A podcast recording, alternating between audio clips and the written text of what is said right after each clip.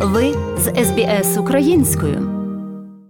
Підсумки дня від Олександра Грифіта, BBC.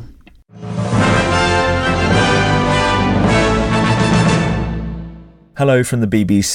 I'm Alexander Griffiths with a roundup of the latest developments in the war in Ukraine. The United Nations says there's growing evidence of war crimes in Ukraine.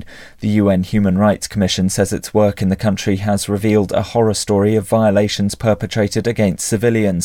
Matilda Bogner took part in the UN Human Rights Monitoring Mission. We documented, for example, in a one-day trip just to Bucha, 50 unlawful killings, which included summary executions. There are bodies, there is clear evidence. People witnessed what happened. Our correspondent in Geneva is Imogen Fokes. Bucha is not an isolated incident. The UN has received more than 300 allegations of such killings.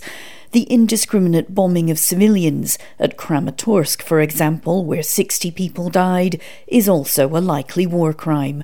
Ukrainian officials have also accused Russian forces of dumping the bodies of hundreds of civilians in mass graves outside the besieged city of Mariupol. City authorities say the Russians are taking the dead in trucks and burying them at the site. The BBC's Dan Johnson is in Ukraine. Mariupol City Council released satellite images showing what it said was evidence of a mass grave on the western edge of the city, holding up to 200 bodies. The pictures, taken over 2 weeks, show how an existing cemetery has been extended and new trenches dug. The Russians haven't commented on Ukrainian claims. Civilians killed by invading forces have been buried there.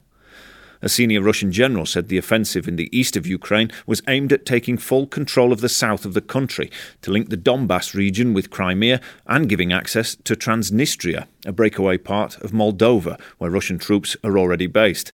It's not yet clear whether the comments by that senior Russian military commander, Major General Rustam Minakayev, were officially sanctioned. Meanwhile, the situation in Mariupol itself remains desperate, both for the civilians who remain and for the fighters who are still holding the Azovstal steelworks.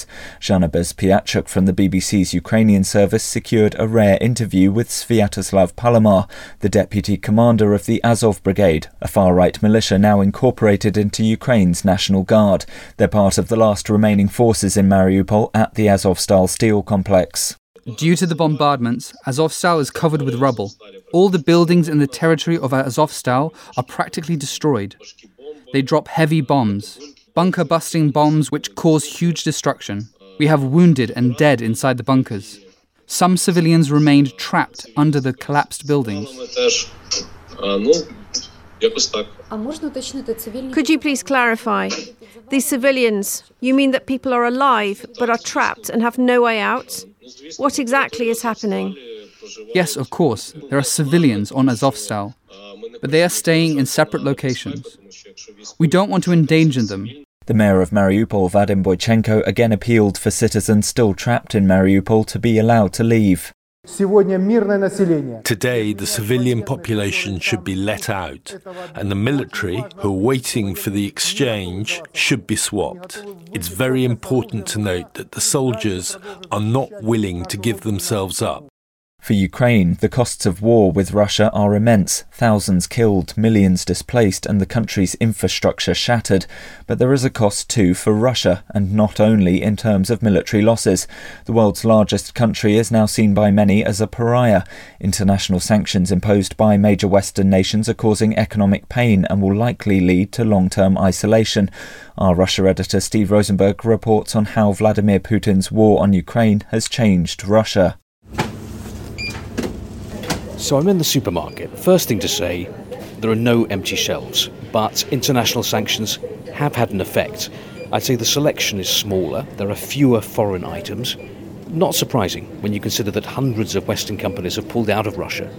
In fact, this supermarket's in a shopping mall, and so many of the shops here, international brands, cafes, coffee shops, have shut down.